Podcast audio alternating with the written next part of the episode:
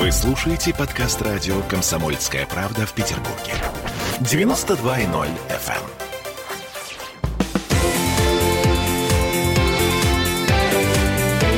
Картина недели. Всем привет, это радио «Комсомольская правда», Санкт-Петербург. С вами Ольга Маркина. И по сложившейся традиции мы с Александром Сергеевичем Записоцким, ректором Санкт-Петербургского гуманитарного университета профсоюзов, подводим итоги уходящей недели. Ну, Здравствуйте, Александр Сергеевич. Здравствуйте. Я думаю, начнем мы все-таки с прощального визита в Россию не только а, канцлера Германии Ангелы Меркель. Э, я так понимаю, что э, для нас тоже этот визит что-то дозначил. Несмотря на то, что он прошел в такой весьма спорной обстановке, мне было, например, жаль, что Владимир Владимирович не подарил э, канцлеру прощального подарка, а обошелся букетом. Как ну, мужчина вы это вполне можете оценить. Это вообще ситуация на самом деле интересная. А на Западе, в западном мире, сегодня очень мало лидеров, которые вызывали бы уважение, более того, которых мы запомнили бы после того, как они поработали.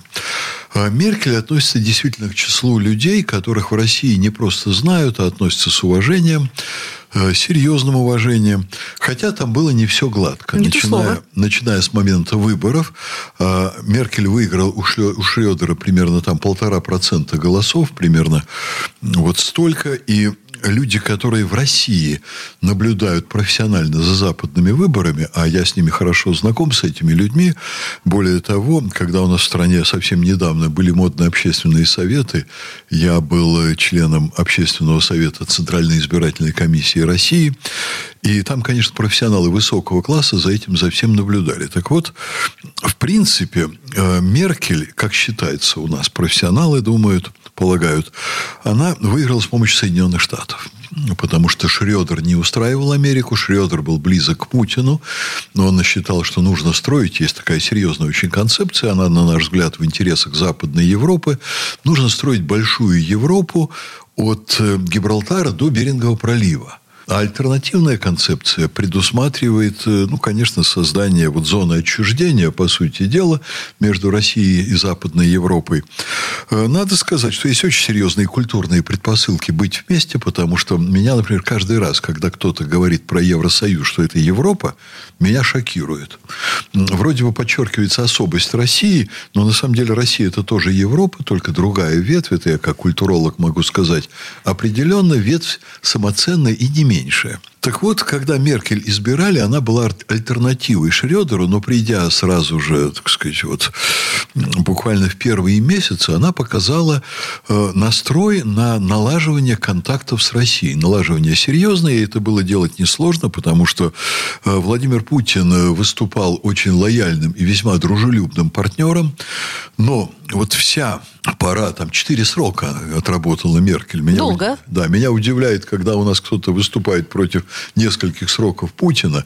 Я говорю, вы посмотрите на Си Цзяньпина и посмотрите на Меркель. Ну, тут, она, к слову сказать, надо, что уходит э, Она могла Меркель. бы пойти еще раз. Но я думаю, что эта работа ей перестало нравиться. Это вот мое ощущение. Потому что Германию все время ставят в такую позицию, которая ей неудобна. И, с одной стороны, нельзя ссориться с Соединенными Штатами, потому что Германия очень, ну, скажем так, бытовым словом, плотно прихвачены американцами. Они имеют очень мощные механизмы контроля, и с ними ссориться сложно. А с другой стороны, она все-таки, Меркель, должна защищать свои собственные, не свои собственные интересы, а интересы страны, которой она руководит. Ну, и она была поставлена в очень неприятную позицию истории с Навальным. Вот я так себе ее представляю, понимаете, эту историю. Вот давайте представим себя на месте Меркель. Она чрезвычайно опытный политик и чрезвычайно опытный дипломат. Не то слово просто. Да, а к ней приходят в какой-то момент высшие офицеры Бундесвера, и говорят, а вот у нас есть точные данные, что от, э, значит, отравили Навального в России. Она говорит, давайте. Ей там на стол ложатся какие-то документы.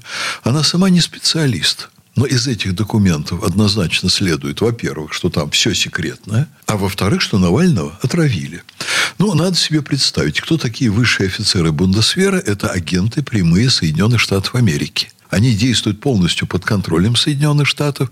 И, как в любой стране НАТО, в Германии министра обороны назначают только при наличии визы американского посла. Вот нельзя про это забывать. Конечно, что им американцы говорят офицерам, то они и делают. А спорить вот их позиции у Меркель нет совершенно никакой возможности. Вот у нее просто технической нет возможности, понимаете? Я смотрю, вам Меркель весьма симпатична. Очень симпатично. И она находится в положении человека, который вынужден заниматься делом, которое ей, в принципе, не может нравиться. Она начинает выступать против России по делу Навального. Выступает с целым рядом заявлений.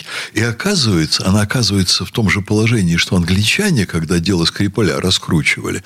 Ведь сейчас опубликована цифра 54 наших ноты посольства англичанам с конкретными вопросами. Ни на, ни на одну ноту англичане не отвечают, потому что это все была полностью фейковая история со Скрипалем. Я эту историю хорошо знаю. Я много лет сотрудничаю э, по линии там, международных лихачевских чтений с Александром Яковенко послом в Лондоне. Но вот там все было очень кисло. Это откровенная провокация без всяких фактов и так далее. И я уже читал материалы Бундестага. В Бундестаге там, конечно, много грамотных людей. Различные партии делают запросы вопросы. Э, по 50 официальных вопросов правительственным структурам федеральным Германии на половину вопросов не могут ответить. Дипломатично уходят от ответов на простые понятные вопросы. Когда все это смотришь, ясно, конечно, что это провокация, которая была предпринята военными по той же модели, которую сделали Скрипали. И Меркель, она, конечно, никогда не заявит, что, вы знаете, я в таком положении, что я не хочу больше руководить государством. Но она по своему типу, она производит вообще впечатление человека очень честного, очень болеющего за страну. Она не решала там никакие свои личные вопросы, находясь на этом посту. Это не какой-нибудь Петр Порошенко. И я думаю, что она испытывала и какую-то внутреннюю боль за вот эту ситуацию с Россией, с Украиной. Ведь в ситуацию вот выступать против России, э, там, педалируя это все с Крымом и так далее, ну, немцы же не дураки. Они прекрасно понимают, что не было бы даже объединения Германии, если бы Россия на это не согласилась. Ведь никто, ни одна влиятельная страна в мире не поддерживала объединение Германии. Американцы были против, французы были против и так далее. Я так понимаю, Михаилу Сергеевичу Горбачеву они могут сказать спасибо за эту историю. В широком смысле России. Ну, в широком смысле, Россия, да. И вот, понимаете, Россия им помогла объединить Германию, а они почему-то вынуждены выступать против волеизлияния людей, которые проживали в Крыму как минимум, это для них неестественная позиция. Там очень много вещей, которые делаются под американским диктатом, некомфортно. И я, в общем, не удивляюсь, почему она не пошла на следующие выборы.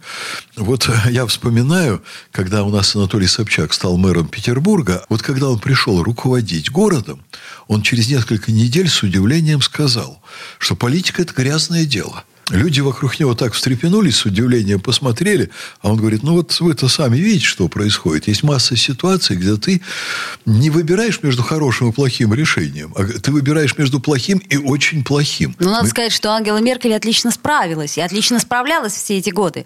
При э, ее тончайшей дипломатии очень многие решения, они были, так сказать, относительно Соломоновыми.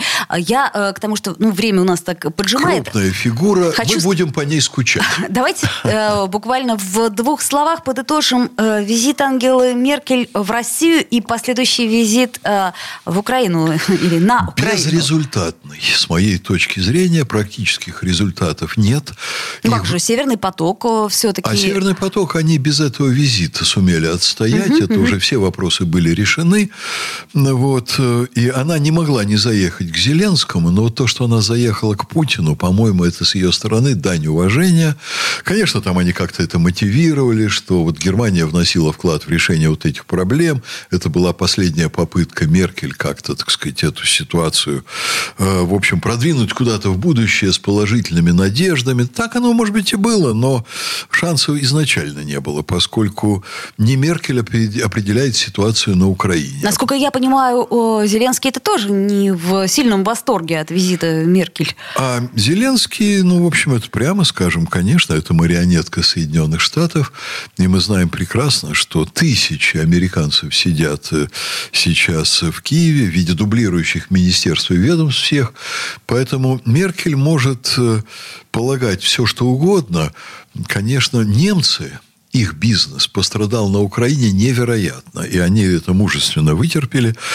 Причем я вам замечу, что когда между Украиной и Россией были сравнительно нормальные отношения, Россия ничего вообще не имела против немецкого бизнеса там. Они совершенно свободно работали, они захватили там огромный сектор экономики, а теперь им там нечего делать, э, потому что э, на Украине нет экономики сейчас.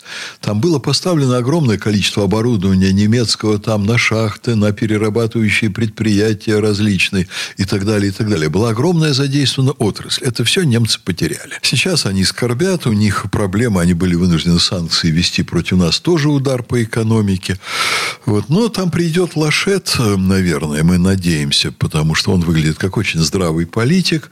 Северный поток будет работать, транзит через Украину, безусловно, будет прекращен, потому что там труба износилась по техническим причинам, она просто не может дальше работать. Они будут под это подводить политику, они будут выпрашивать деньги.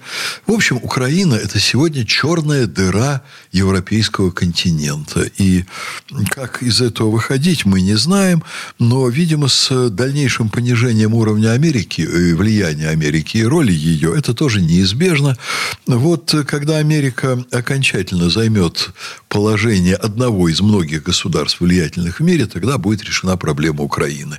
Но совсем не так, как сегодня об этом говорит Зеленский, конечно. Ну, а по Меркель мы будем скучать. Будем Вы правы. скучать. Сделаем паузу, вернемся в эфир. Картина недели.